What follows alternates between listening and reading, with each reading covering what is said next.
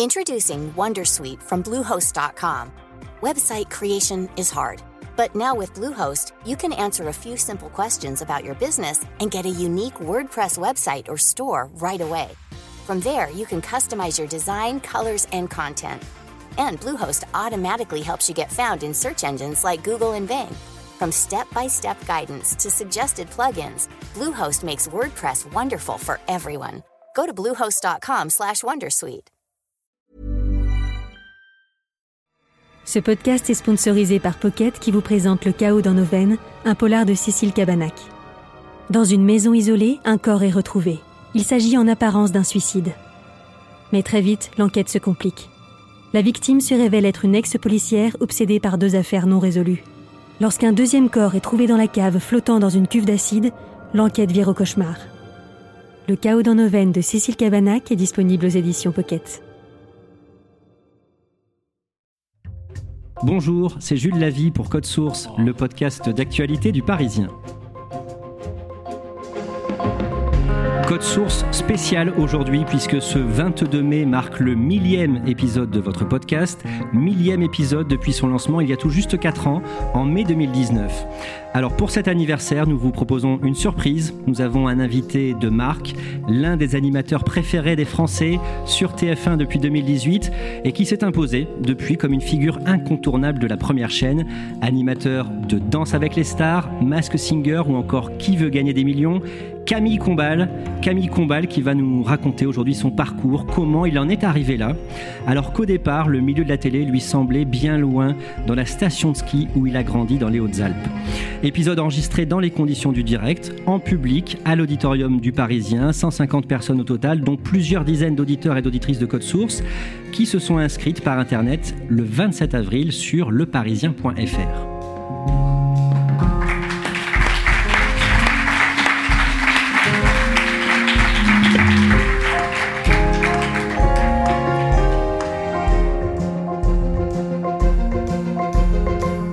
Bonjour Camille Combal. Merci de me recevoir. Bonjour à tous les, les auditeurs du podcast, à tous les gens qui sont venus ce matin. Merci d'être venus. Euh, et euh, ça fait, c'est dingue d'entendre Jules Lavie dire c'est Jules Lavie. Pour Code Source. En vrai, j'écoute tous les jours, all day long, et là, il le fait devant moi, Jules. Bravo. Mais euh, vraiment, non, je suis très heureux de venir parce que vraiment, euh, sincèrement, euh, j'ai eu l'invitation et donc j'ai accepté immédiatement parce que c'est mon podcast référence. Voilà, j'écoute tous les soirs et donc sans faire offense aux équipes de Code Source, c'est aussi ce qui m'endort un peu. Pas du contenu, mais c'est je l'écoute à l'heure à laquelle je vais pour m'endormir et donc j'entends pas toujours la fin du podcast, mais en tout cas, c'est ce que j'écoute en m'endormant tous les soirs. Vous ma berceuse. Eh ben, merci pour ça. Votre actualité, c'est la saison 5 de Mask Singer que vous présentez sur TF1 depuis le 14 avril. Mask Singer, ce jeu où des stars chantent cachées dans des déguisements improbables du cupcake au lama en passant par la licorne, la sorcière ou encore la biche et la chenille. Salut à la maison Vous étiez hyper ponctuel, mais oui, c'est Massinger, ça démarre, venez, bienvenue sur le plateau On avait tellement hâte de vous retrouver à la maison pour passer la soirée tous ensemble, que vous soyez tout seul en famille, entre amis ce soir sur ce plateau. Vous allez voir un Jeff Panaclock, un zèbre, une Elodie Frégé, une méduse, un Kev Adams et même un chameau ce soir. Et même un chameau. Alors, depuis le début de cette nouvelle saison, Camille Combal, quel moment vous a le plus marqué ou amusé cette année? Euh, de cette saison, euh, bah, de toute façon, toutes les saisons sont différentes. Il y a, un petit peu un- des changements d'enquêteurs un petit peu euh, tous les ans, donc on retrouve une autre dynamique. Et franchement, on s'amuse avec les, personnages. Je crois que les gens à l'intérieur des, personnages ont compris qu'il fallait vraiment euh, euh, pas seulement interpréter une chanson, mais vraiment euh, prendre possession du perso. Donc euh, c'est assez amusant à faire euh, en public. Et puis surtout, euh, ce qui me plaît dans cette émission, c'est que vraiment on l'a on l'a réfléchi comme ça, on l'a fait comme ça, c'est qu'elle plaît énormément aux enfants. Enfin, en tout cas, j'espère. Et je me revois enfant regarder la télé. Il y a un truc un peu fascinant, donc euh, euh, c'est vraiment cool. Ça n'a pas d'autre prétention que voilà d'amuser toute la famille et avant tout les enfants. ouais. Camille Combal, votre autre actualité, c'est euh, votre participation euh, au feuilleton Besoin d'amour, qui est diffusé sur OCS. Vous participez euh, à trois épisodes en tant que, que comédien. Quel rôle vous jouez dans ce feuilleton? Alors je joue. euh, Je pense, c'est pour ça qu'on a pensé à moi. Je joue un comédien vraiment raté, pas raté, mais un comédien qui est persuadé d'être euh, un comédien dingue, alors que vraiment il joue que dans des séries euh, pas dingues. Euh, donc voilà, c'était très sympa. C'est une série avec deux et avec Frédéric Azan, il y a Clémentine Sellarié, il y a Gérard Jugnot, il y a Ariel Mallet et plein, plein, plein d'autres comédiens brillants. Et donc voilà, ça va arriver sur OCS et c'était une expérience très cool. Alors, vous allez nous raconter votre parcours aujourd'hui dans Code Source. Vous êtes né le vendredi 18 septembre. Un 1900 vendredi, je sais même pas. J'en étais sûr que j'allais vous l'apprendre. Ah ouais? Le vendredi 18 septembre 1981, à Gap, dans les Hautes-Alpes, vous grandissez euh, dans le chalet-restaurant que tiennent vos parents dans la station de ski et des Ors, dans le même département des Hautes-Alpes. D'abord, décrivez-nous les lieux, ce restaurant et les environs. Ah, c'est un endroit euh, merveilleux, on dirait sorti d'une carte postale. C'est euh, ce que vous connaissez tous euh, pour voilà ceux qui ont la chance d'aller au sport d'hiver. C'est vraiment ça bah, l'hiver. Et puis à l'intersaison, c'est Disneyland version G. On, a, on avait accès à tout. Toute une station était à nous avec les quelques enfants de la station. Mes parents commençaient avec un tout petit hôtel-restaurant en face de notre chalet dans lequel on vivait pendant longtemps. On avait des chambres en haut. euh, ils avaient pris les petites chambres en haut et on avait réuni deux chambres euh, pour faire notre appartement. Parce que mes parents démarraient vraiment de tout tout en bas. Et donc, euh, et tout doucement, ils ont réussi à faire des affaires, voilà, et en étant restaurateur et hôtelier et à grandir au fur et à mesure dans cette station, qui est géniale. Justement, vos parents, Evelyne et Henri, ils sont comment Dit Riquet. Dit Riquet. Personne l'appelle Henri. C'est ça, tout le monde C'est l'appelle Riquet. Il est comme les mafieux. Personne Il a un surnom. ouais. s'appelle Henri. C'est comme chez les Sopranos. Il a un surnom. Je sais pas pourquoi. Et ils sont comment euh, Vous les voyez comment quand vous, vous êtes enfant? Euh, bah, on les voit déjà pas énormément parce qu'ils travaillent énormément et donc on les voit comme des gens euh, débordés et surtout comme des gens qui pendant toutes les vacances, eux, c'est le moment où ils travaillent. Donc en fait, on n'a jamais de vacances avec mes parents. Les seuls moments où on partait, c'était aux vacances de la Toussaint. Donc on partait, mes parents ils essayaient, donc ils faisaient attention avec leurs économies, ils essayaient de nous envoyer euh, un peu à la mer. Donc on allait vers Juan-les-Pins ou je sais pas quoi, dans un hôtel tropicaux avec, euh, je me rappelle très bien, l'hôtel Tropico où on ouvrait les placards. Ma mère, à peine arrivée, fallait qu'elle tue cinq cafards. Pardon pour les patrons du Tropico, mais c'est vrai.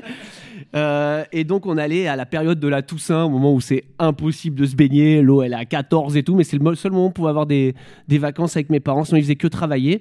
Et sinon, c'est des parents formidables. Voilà, hyper aimants, tout ça, mais débordés, beaucoup de boulot, quoi. Et avec votre frère Clément, euh, vous aidez vos parents dans le restaurant? Vous faites quoi concrètement?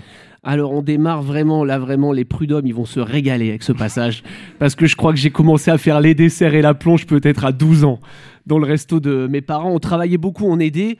Et vraiment, on avait le coup de fil, euh, on avait un coup de fil genre à 19h, en train de faire les devoirs ou en train de regarder la télé, enfin j'en sais rien. Donc mes parents étaient au resto. Et d'un coup, le téléphone sonnant, on disait Ah non, c'est pas possible, c'est qu'il y a du monde. Et donc, même pendant les périodes scolaires, quoi, ils nous appelaient, ils disaient Il y a trop de monde, faut vite venir nous aider. Euh, J'ai pas vu la finale de la Coupe du Monde 98 parce que j'étais en train de faire les desserts au resto de mes parents. C'était blindé de monde, tout le monde venait voir le match.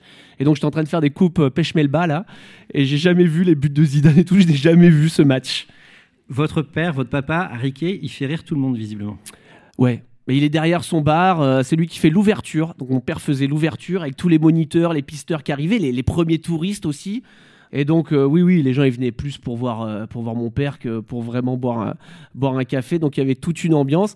Mon père oubliait d'encaisser tout le monde, ce qui rendait fou ma mère, parce que ma mère arrivait à 11h, alors elle allait voir à sa caisse qu'il n'y a rien qui avait été tapé, il y avait un pot avec plein de pièces dedans, c'était tous les cafés du matin et tout. Ça aussi, euh, ils vont adorer euh, euh, les impôts. Mais du coup, il avait rien tapé, tout était dans des trucs. Bon, bref, c'était deux écoles très différentes, deux visions de la restauration très différentes.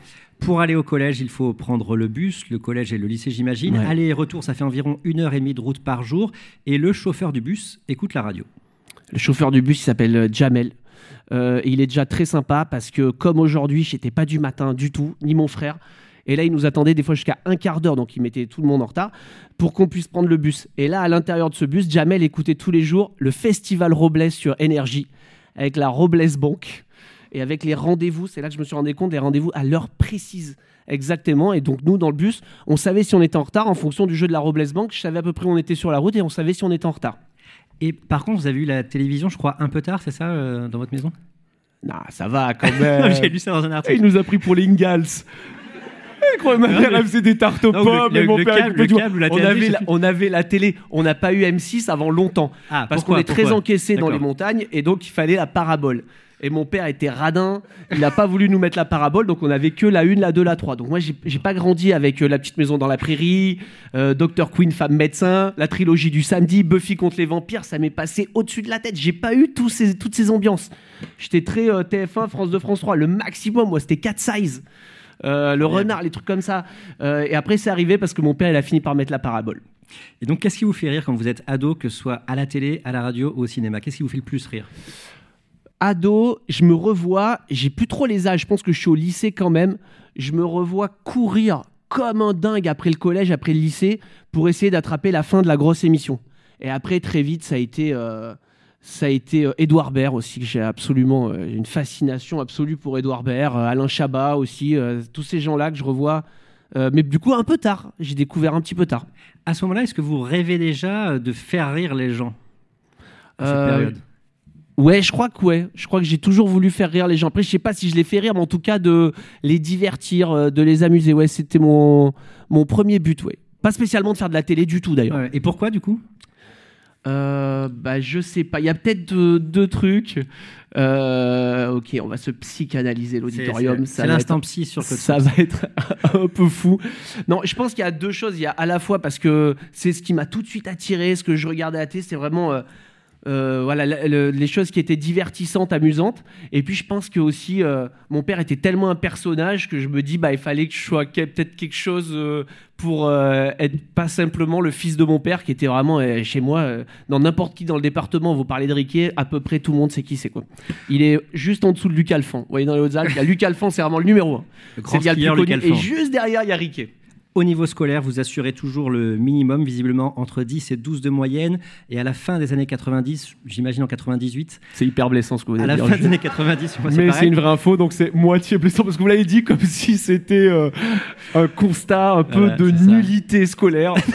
Mais je Non, sais que je l'ai dit, c'est sourcé. Il y a une mention à venir. À la fin des années 90, vous décrochez votre, votre bac ES économique et social avec mention assez bien. Ah, il y a quoi là, Jules? Là, il y a quoi là? Oh, ça applaudit là-bas, merci beaucoup. oui, alors mention, c'est vraiment un hasard du calendrier parce que vraiment, ouais, j'étais, euh, j'étais pas foufou à l'école, mais j'étais conscient qu'il fallait finir l'école, mais c'était pas mon truc qui m'intéressait le plus. Donc, j'ai fait le choix. Euh, de par mes connaissances et par facilité d'être dans une zone où on n'attendait pas grand chose de nous. 10, 12, on est laissé tranquille en même temps on se dit pas tiens il faut qu'il fasse des grands trucs on a des grands projets pour lui. C'est en mode bon il va il prendra une pizzeria dans la station ira très bien. Euh, et il faut que voilà juste il arrive à niveau scolaire le bac tout ça. Euh, et j'ai complètement oublié la question La question, c'était. euh, mais c'était pas de question, en fait. On, on parlait de la mention euh, assez, Et bien, assez bien, et de cette zone de confort euh, 10-12. euh, parce qu'au bac éco voilà. il y a une discipline qui est économie sociale mhm. Et là, j'adorais cette matière et j'ai tapé 16 au bac COEF 9. Donc, malgré tout, avoir que la plus petite mention avec ça, COEF 9, je vous laisse imaginer le reste des notes éclaté contre un mur. Je crois que j'ai eu 4 en maths, des trucs horribles, horribles, dégueulasses. Mais le 16 m'a amené jusqu'à la mention. Vos parents sont prêts à vous soutenir dans votre rêve de- d'essayer de, faire rire les gens, mais à une condition, c'est de valider d'abord trois ans d'études. Du coup, vous étudiez euh, le management à Aix-en-Provence. Votre diplôme de management en poche, vos parents vous aident à vous installer à Boulogne, tout près de Paris. Évidemment, à chaque fois, vous me, vous me dites euh, s'il y a une, une erreur, une coquille dans ce Il que je dis. aucune coquille. Donc, ils vous aident à vous installer à Boulogne, tout près de Paris. Ils vous emmènent en voiture. Vous êtes à l'arrière euh, et puis il y a vos sacs dans le coffre. Et, et là, vous, euh, quel est le plan en fait quand vous arrivez euh, Il y en a Paris Quelle est pas de- l'envie Quelle est l'idée? Bah, l'idée, euh, moi, je monte faire de la scène. Euh, voilà, je monte tenter ma chance, faire de la scène, tout ça. Donc, j'essaie de trouver un petit boulot.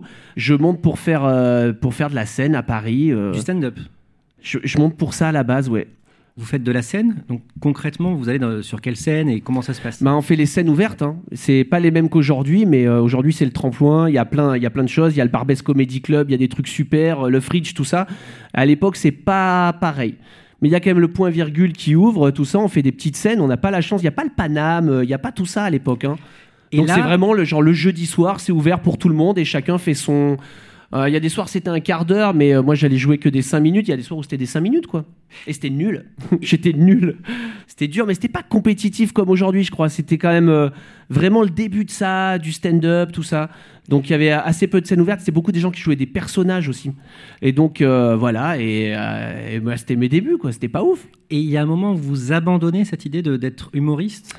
J'ai la chance de pouvoir intégrer Fun Radio et ils me prennent en stage. Et en fait, en stage, il y a deux choses. C'est que déjà, ça devient concret. Moi, je suis fils de commerçant, petit-fils d'agriculteur, et tout d'un coup, ça devient concret. C'est un travail tous les jours au quotidien qui est un petit peu rassurant. Euh, et ça me permet de, voilà, de me lancer. Après, je crois que je fais deux ans et demi de stage, ou un truc comme ça. C'est ça. Et donc, vous êtes au, au service cadeau, visiblement, euh, à Fun Radio. C'est apparemment pas le même étage que euh, l'étage où il y a le studio principal. À ce moment-là, vous rêvez, j'imagine, de faire de l'antenne? Moi, je me rappelle, j'arrive à Fun Radio, et à l'époque, à Fun Radio, je vois qu'il y a plein de jeunes. euh, Peut-être que vous n'avez pas connu, mais vous vous rappelez de Arthur sur Fun Radio? Le roi Arthur et tout ça, c'était une émission de dingue. Franchement, radio, on n'a pas fait mieux, c'était dingue.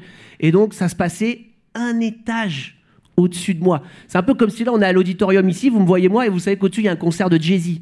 Et vous dites, gars, je suis pas au bon étage. Et ben moi, c'était ça. Donc, j'envoyais tous les jours des compiles, euh, je sais pas quoi, Soul and Dance et tout ça, machin. À cette période, tous ceux qui ont pas reçu leurs compiles, c'est complètement de ma faute. Donc, j'envoyais les courriers comme ça. Et je savais qu'au-dessus, c'était l'Eldorado. C'était. euh, euh, pas spécialement de faire de la radio, mais euh, voilà, euh, faire de l'humour, amuser les gens, divertissement. Et donc mon seul objectif, ça a été de regagner l'étage du dessus. Et d'un mot, pendant ce stage, vous faites tout pour vous rendre utile, pour vous rendre indispensable, pour faire rire aussi les gens que vous croisez dans les couloirs, c'est ça? Bah là, j'ai un stage très précis de trois mois à peine, et donc moi, mon but, c'est d'arriver à l'antenne. Et, et après, une fois que je suis arrivé à l'antenne, j'ai plus jamais lâché le stage. ouais. Mais justement, comment vous avez fait pour arriver à l'antenne? Enfin, J'ai menti. C'est-à-dire? J'ai vraiment fait un faux CV. J'ai fait complètement un faux CV, c'est qu'il y avait la rédac à l'étage de Fun Radio, il y avait donc tout l'étage du divertissement, les animateurs, tout ça, et dans un tout petit bureau, la rédac. Euh, donc, et, là, il y a un stagiaire qui s'en va, un stagiaire journaliste en école de journaliste qui s'en va.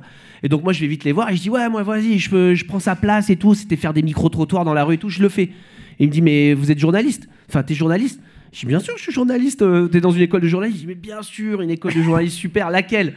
À Marseille, là, euh, journalisme Marseille, là. Donc je pars vite, je demande à des potes de me faire un graphiste, de me faire un faux CV et tout machin, comme quoi je sors de l'école de journalisme. Et donc ils me prennent en stage. Au bout de quoi Une heure, ils se rendent compte que je suis pas du tout euh, journaliste, parce qu'ils me demandent d'écrire des flashs. Tout ça, je sais pas du tout faire. Je sais pas ce qu'est un chapeau, je sais pas ce qu'est une accroche, je sais rien du tout. Et donc ils disent bon, t'es tellement motivé, on va te former, on va t'apprendre. Et je fais 3-4 mois à la rédac. Et après j'arrive à arriver à l'antenne. Et là, ouais, vraiment, là, je m'accroche. Et comment vous arrivez à l'antenne? Apparemment, il y a une place qui se libère. euh, euh, donc c'est en janvier 2005. Il y a un concours de circonstances, quoi. Ah là, c'est comment j'arrive animateur. Oui. D'abord, je fais stage, mais pendant deux ans, je vais chercher les croquettes du chien du patron. Euh, je monte les émissions. Je fais tout. Franchement, je fais tout. Je fais tout ce que je peux pour essayer de, de garder mon stage et de d'être un peu indispensable, humblement, euh, à la radio, à Fun Radio. Et un jour, donc vous voulez savoir comment j'arrive à l'antenne? Oui. Ah, L'histoire, pareil. Mais la vie, c'est que ça. La vie des médias, c'est la bonne personne au bon endroit au bon moment. C'est que des momentum, en fait. Et donc, moi, je suis en vacances, on est le 5 janvier. D'accord. Moi, je suis en vacances chez mes parents, euh, au sport d'hiver, sans doute en train de faire la plonge. et donc, je suis chez mes parents au sport d'hiver, enfin à la montagne, et mon téléphone sonne. Et là, c'est Gaël Sanker, qui est aujourd'hui le patron d'énergie, qui me dit euh, Voilà, Camille, euh, tu vas faire de l'antenne. On remplace, à l'époque, il y avait Max, le Star System, qui s'arrête après des années des années d'immenses succès, euh, animateur vraiment brillant. Et donc là, il l'arrête. Et quand ils l'arrêtent, ils disent bon, on va mettre une autre émission, on met une, une- fille et un co-animateur. Pas moi du tout. À aucun moment, dans je suis dans leur plan de, de- de combat. Rien à voir. Je suis pas du tout là. Et le gars qui doit venir deux jours avant dit bah en fait je viens pas, j'ai une clause de non concurrence, je peux pas venir. Bref, je sais pas trop, euh, je sais même pas qui c'était moi. Et donc il m'appelle, il dit bah qui on va prendre? Bon, on va prendre le mec qui fait rire dans les couloirs. Et, je me rappelle que quelques jours avant, parce que je m'étais excusé, parce qu'on faisait du skate dans les couloirs et j'avais pété la vitre de Gaël Sanker, justement le patron. Mon skate avait traversé sa vitre, avait pété sa vitre. Donc j'ai fait des blagues pour essayer de m'en sortir, tout ça, avec la peur de me faire virer. Et là, tout d'un coup, il me dit Bah, tu viens à l'antenne et euh, bah, tu commences le 5 janvier. Et là, je me retrouve au bout de deux ans, deux ans et demi de stage. Encore un petit coucou à l'URSAF.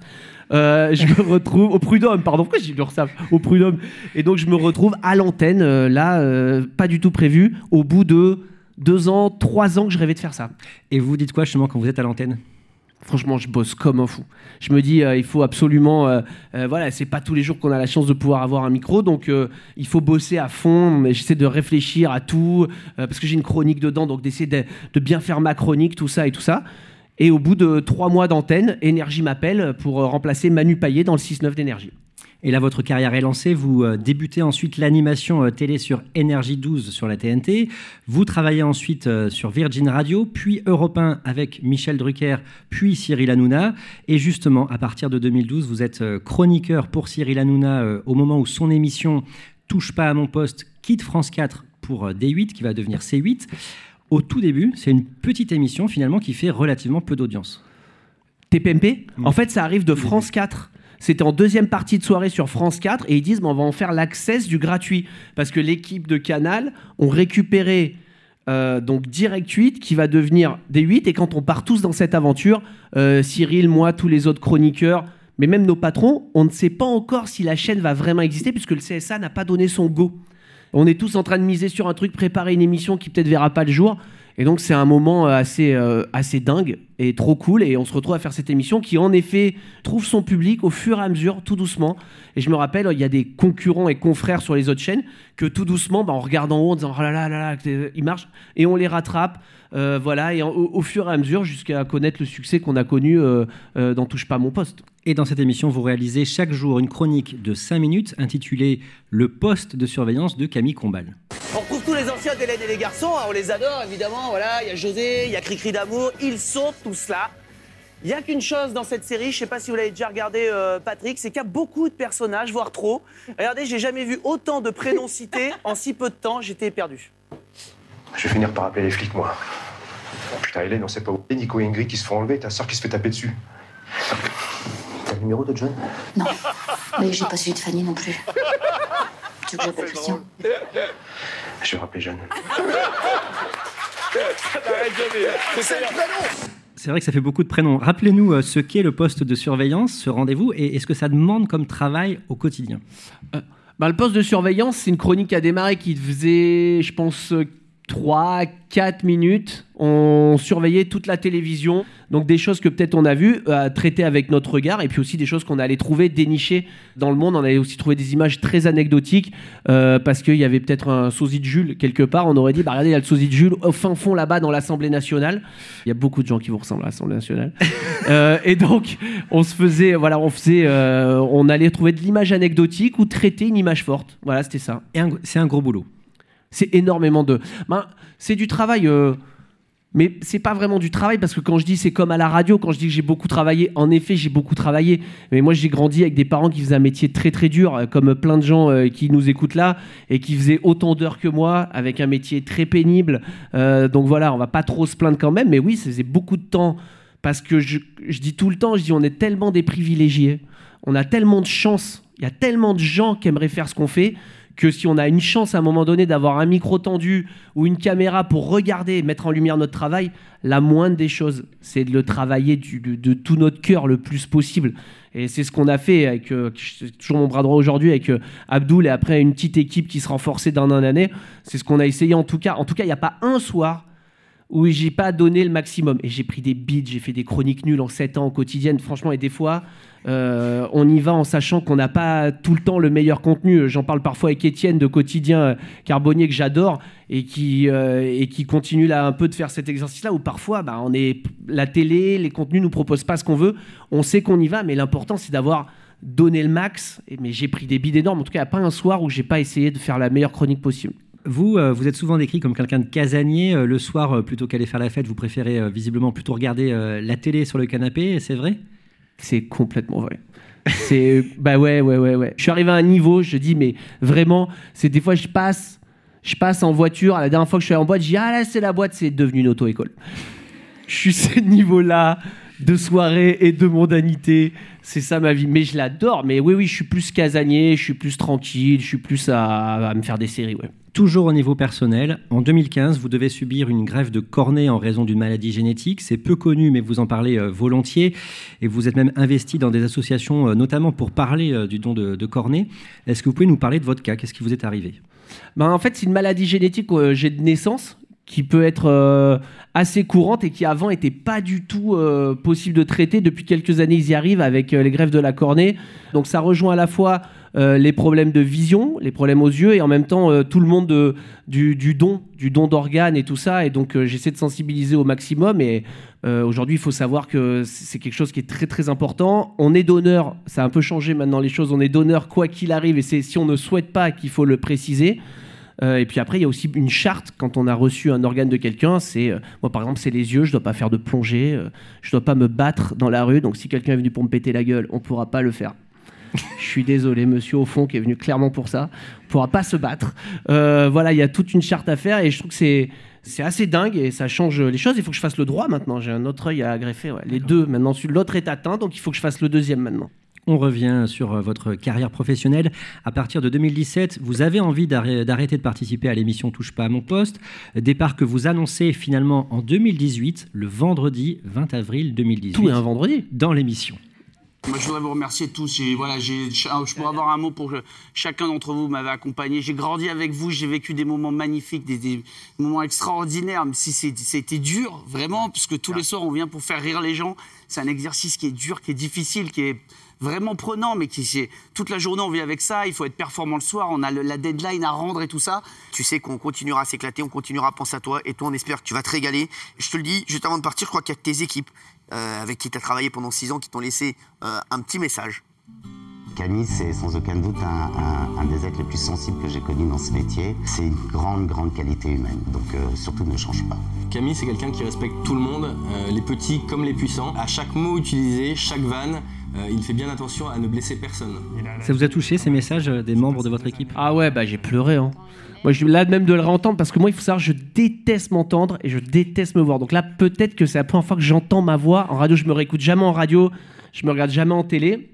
Et euh, ouais, ouais, c'est un moment, c'est un moment émouvant parce qu'on a rencontré plein de personnes durant cette période et voilà, ça marque. Mais là, en me réécoutant, je suis quand même border burnout. Hein. c'est entre émotion et le gars en peut plus. tu sens, hein, c'était dur, c'est dur de faire rire les gens. On sent que je suis vraiment border. Les patrons de TF1, qui, qui sont les anciens patrons de, C8, que vous avez donc connus à C8, vous appellent euh, quelques mois plus tard, je crois, ou à ce moment-là. Ils vous font une proposition, présenter l'émission Danse avec les stars, où des célébrités euh, dansent avec euh, des pros de la danse. On vous propose de co-animer la neuvième saison de cette émission avec Karine Ferry. Vous vous dites quoi au tout départ? Bah, je suis très surpris de recevoir ce coup de fil parce que euh, moi j'avais pris la décision d'arrêter Touche pas mon poste l'année précédente. Et donc je l'ai annoncé au mois de juin en disant voilà moi ça sera ma dernière saison dans Touche pas à mon poste quoi qu'il arrive. Euh, et donc j'avais pas du tout moi les projets de TF1 tout ça. Je savais juste que voilà il fallait qu'on arrête. Il était temps aussi de, se réinventer tout ça. Et là j'ai un coup de fil à la fin de saison de TF1 pour me dire bah est-ce que tu voudrais animer euh, faire du mambo avec Liane Folly? Et, du coup, je suis très surpris parce que je me suis jamais, alors jamais projeté, euh, bah, franchement, sur TF1 dans cette émission et que, à part pour la chronique, quelques extraits, j'avais absolument jamais regardé l'émission. Donc vous doutez? Réflexion. Ouais, ouais, bien sûr. Je doute de moi surtout. Hein. Euh, C'est-à-dire? D'abord, je me dis, c'est peut-être un canular de Gérald Dahan ou un truc comme ça. Et je dis d'abord, je dis, écoutez, voyons-nous, parce que en vrai, je me dis, bon, ok, c'est bon canular, euh, TF1, Danse avec les stars.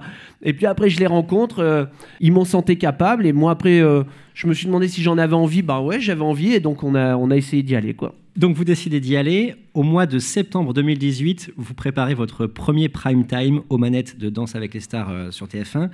Et vous découvrez donc en préparant hein, que c'est une énorme machine, beaucoup de moyens. Ça ressemble à quoi en coulisses, avant que ça parte l'émission?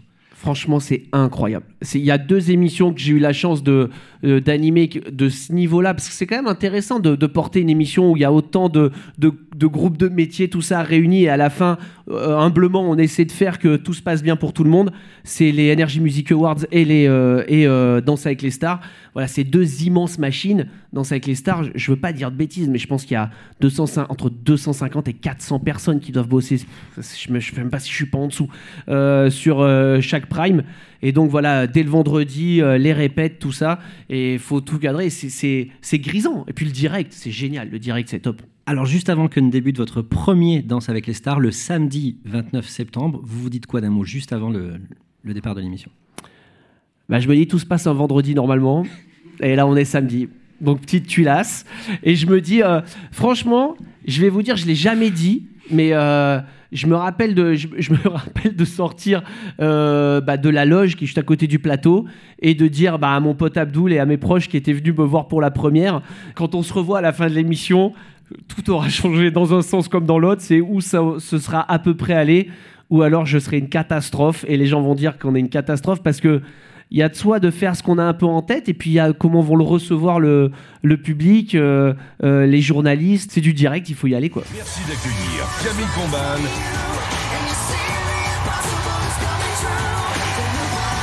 Et sa partenaire, Karine Ferry. Bonsoir Karine. Bonsoir Camille. Bonsoir à tous. Bonsoir à tous. Wow. Ok. Ah c'est ça, danse avec les stars. Eh ouais, c'est ça. Mais c'est de la folie. Ils sont 11. 11 chanteurs, 11 acteurs. Alors quand vous animez l'émission, vous dites quoi quand vous êtes pendant le, le Ah, direct je suis pas tracker après. Euh, moi, j'ai pas le track au moment d'y aller. C'est plus avant. euh, euh, c'est plus avant de. J'essaie de me rassurer en, en préparant beaucoup, en travaillant beaucoup. Moi, j'écris pas mes textes. Euh, enfin, j'écris pas. Le, je suis pas au prompteur, tout ça. Euh, j'ai juste un déroulé de ce que je dois dire parce qu'à un moment donné, euh, si à Billy Crawford de danser, si je dis eh ben maintenant c'est à Jules de danser, c'est parce que vous, il est dans la prochaine saison. Jules l'a vu. Sachez-le. Et on l'a mis avec Fovoto. Ça va être une folie. J'ai les premières répètes. Faut le voir sur la salsa. C'est un truc de ouf.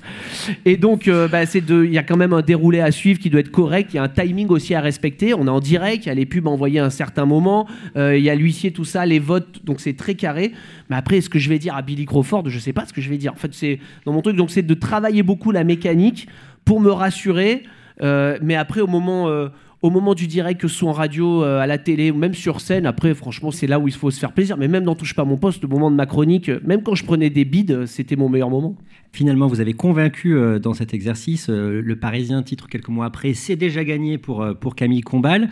Depuis cette émission, vous avez multiplié les prime times euh, sur TF1 ces dernières années, que ce soit Danse avec les stars, Masked Singer ou encore Qui veut gagner des millions, où vous avez succédé euh, d'ailleurs à Jean-Pierre Foucault, émission, Bonsoir à tous. émission que vous avez commencé à animer en avril 2020, en plein confinement, et c'était forcément un peu compliqué. Racontez-nous ça. Je crois qu'il y avait un extrait. Il n'y avait pas d'extrait. Vous attendiez un extrait aussi Non, normalement, je fais ça. Parce qu'il y a eu un geste de main entre. Hop Ouais, là c'est- c'est- C'est un vrai souci pour. euh, Je vais le dire, Oui. ouais, ouais. Je sachez-le si vous écoutez le podcast, il y a eu une sorte de feinte de geste comme ça, et il a repris l'envoi du son. Euh, Jules, il a été très bon. Euh, donc bah oui, on fait donc on est pendant le confinement et donc euh, TF1 euh, m'appelle et je me dis qu'est-ce qui se passe? Pourquoi il m'appelle pendant le confinement? Les budgets doivent être serrés, il n'y a pas que des bonnes nouvelles. Et ils me disent, bah, il faudrait faire Qui veut gagner le million dans ton appartement parce qu'on a des problèmes, il faut qu'on mette des choses à l'antenne, on n'a plus rien. Et donc, on se retrouve avec des caméras à faire vraiment dans le salon de mon appart. qui veut gagner des millions avec donc bah, toute une équipe euh, technique. Ils cassent tout. euh, quand même, parce qu'à un moment donné, ils disent ouais, le tableau là, là c'est une marque. Je dis bah peut-être, boum, allez, on arrache le cadre, c'est parti, parce qu'il fallait que tout soit clean le soir même. On a fait du matin au soir. Et avec ma femme dans la chambre, bloquée toute la journée, parce qu'elle n'apparaît pas dans l'émission. C'est pas en couple hein, que c'est animé, euh, émission. Euh, donc c'est pas possible. Elle n'est pas animatrice sur TF1. Voilà, je vis pas avec Karine Ferry, sinon à la limite il y aurait eu raccord, mais pas là.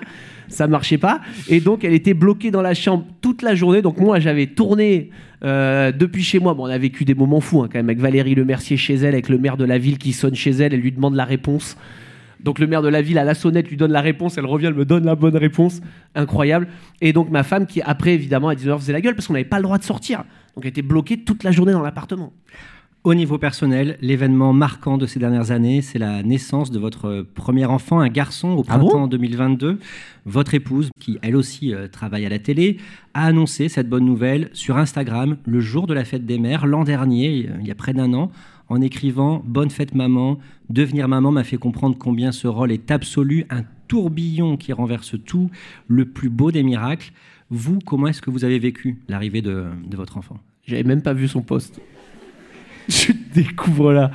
Euh, ben moi, c'était, euh, c'est fou, ouais, c'est génial. Moi, je suis à fond et chaque jour qui passe, c'est encore un peu, un peu plus kiffant, je trouve. Est-ce que vous espérez qu'il aura votre, votre humour ou celui de, de votre papa Riquet? Ah, franchement, il fera tout ce qu'il veut. Tant qu'il est supporter de l'OM.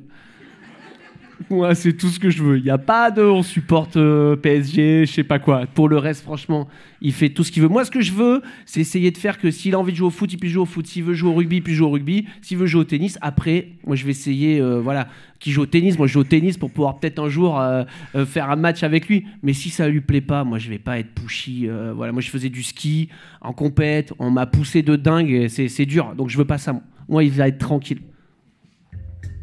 Là, il y a eu un signe qu'il fallait mettre en son. Ça a marché. Bien, ouais. Bravo la régie. Bien joué. Là, je parle sur le son. Julien, excuse-moi, est-ce qu'on peut juste renvoyer le tapis pour que je le fasse Et je vais reparler.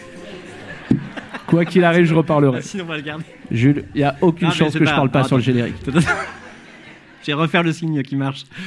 Julien, t'es prêt? Et c'est reparti. Et vous savez pas, mais c'est que sur l'ouverture de Dals, avec Fovoto, il dansera sur cette musique. Ça sera un truc un peu, l'enregistre- un on peu le modern réenregistrera jazz, un peu contempo. Ce sera un contempo. Allez, c'est parti.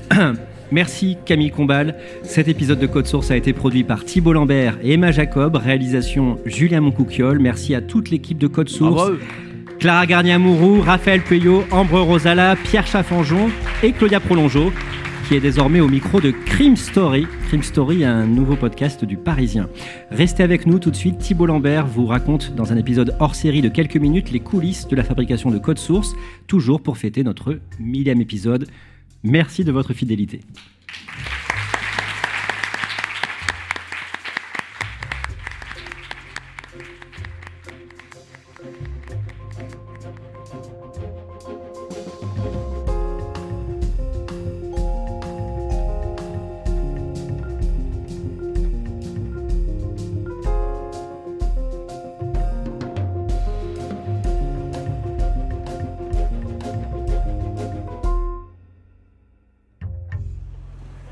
Salut, c'est Thibault Lambert. Je suis devant les locaux du Parisien, dans le 15e arrondissement de Paris. On est juste à côté de la Tour Eiffel, elle est à deux pas d'ici, mais moi je vais plutôt vous emmener dans les coulisses de Code Source aujourd'hui. Allez, on y va. Voilà, je me dirige vers notre coin réservé dans l'open space. Alors il faut savoir qu'on est entre 3 et 5 6 personnes à travailler euh, pour Code Source, ça dépend des jours. Et sachez aussi qu'il faut au minimum 2 jours pour fabriquer un épisode, sachant qu'on en sort un nouveau chaque soir du lundi au vendredi. Je vous laisse donc imaginer, ça demande une sacrée organisation.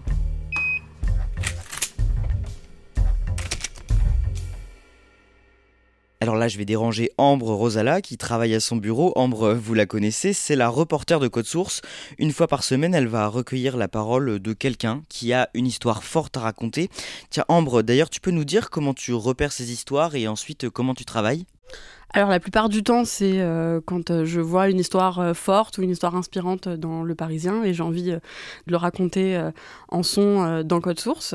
Puis après, je contacte la personne et je cale un rendez-vous pour faire l'interview. Ça dure environ une à deux heures pour qu'on puisse avoir le temps de tout aborder. Et le troisième temps fort de mon travail, c'est le montage et l'écriture. Après, le, vrai temps fort, c'est l'heure du déjeuner à la cantine. hein. C'est moi qui motive les troupes pour aller manger avant qu'il n'y ait plus rien à la cantine. Le dernier, c'est euh, le goûter. J'ai euh, mes petits camarades qui euh, souvent viennent les poches pleines. Ok, je te laisse travailler, je te laisse nous avertir quand ce sera l'heure du déjeuner. En attendant, je m'approche de Jules Lavie, le rédacteur en chef et présentateur de Code Source. Jules, ta première mission le matin avec euh, le reste de l'équipe, c'est de savoir euh, de quoi on va parler dans les prochains épisodes. Alors, comment tu choisis tes sujets? Alors, je passe beaucoup de temps sur euh, leparisien.fr et sur l'appli du Parisien pour essayer de, débusquer les bons sujets. À quoi on reconnaît un bon sujet? C'est un sujet qu'on pourra transformer en histoire, en fait, avec un début, un milieu et une fin.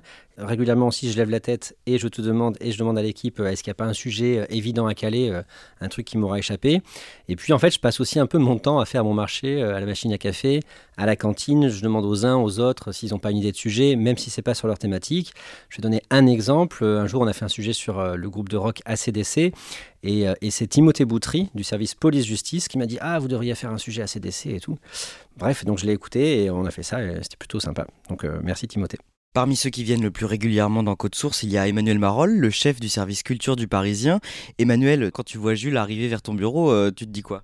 Ah, Je me dis, ça y est, il va me demander si on a des sujets en cours qui pourraient faire l'objet d'un code source. Donc, euh, on commence à parler déjà de tel ou tel artiste. euh, alors, je sais que Jules, il aime bien qu'il y ait une forme de dramaturgie. Et donc, voilà, je commence à lui faire un petit pitch, en fait. Et je vois si son œil commence un petit peu à briller ou pas. Et puis, à partir de là, on, commence à travailler là-dessus. Va nous donner une trame. Et puis, voilà, après, nous, on prépare et c'est parti. Et c'est parti. Chrono. Emmanuel Marolles, le jeudi 26 mai, le groupe Dépêche Mode annonce la mort de l'un des membres fondateurs. Oui, euh, le groupe le fait. Jules, une fois que tu as envoyé les questions, environ 25 questions, c'est l'heure d'enregistrer. Alors comment ça se passe globalement?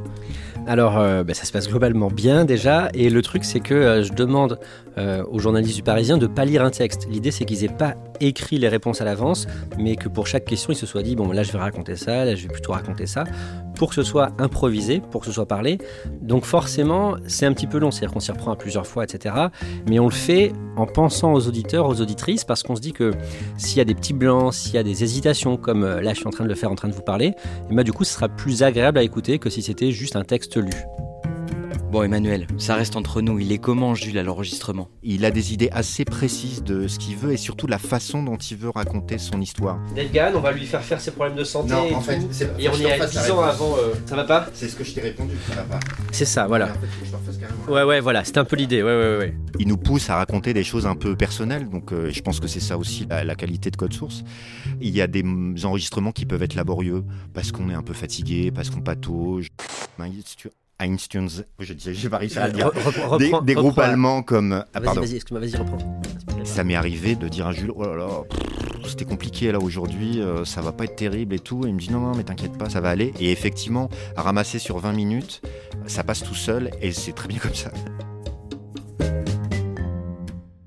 Et là, je rejoins Clara Garnier Amourou. Clara, tu fais plein de choses différentes à Code Source et notamment euh, du montage. C'est-à-dire que tu vas mettre en forme l'interview que Jules vient de tourner avec euh, les journalistes. Au départ, quand tu récupères le son brut de l'enregistrement, il dure combien de temps? Quand ça se passe bien, ça dure 45 minutes. Là, on est content, la journée va bien se passer. Quand ça se passe moins bien, ça dure une heure et quart. et là, la panique commence à s'installer parce qu'en fait, notre boulot, enfin mon boulot quand je fais du montage, c'est de réduire euh, cette heure et quart ou ces 45 minutes à euh, 17-20 minutes. Et puis après, c'est tout un travail de nettoyage parce que quand on parle euh, comme ça, de manière euh, un peu en impro euh, au micro, eh ben, on a plein de tics de langage en fait. On dit des E tout le temps, on se reprend et tout ça. Donc, euh, ce que j'essaye de faire, c'est de faire un montage le plus fluide possible. Le but étant vraiment de se dire Oh là là, mais il parle trop bien ce journaliste.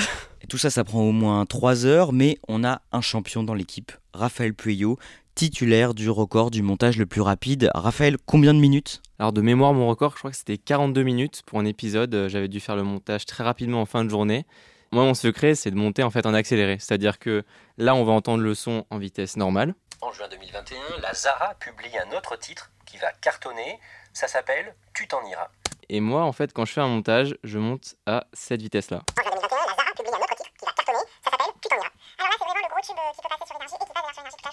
Alors, ça fait déjà plusieurs années que je monte euh, comme ça. Pour l'instant, ça va, je suis pas devenu fou.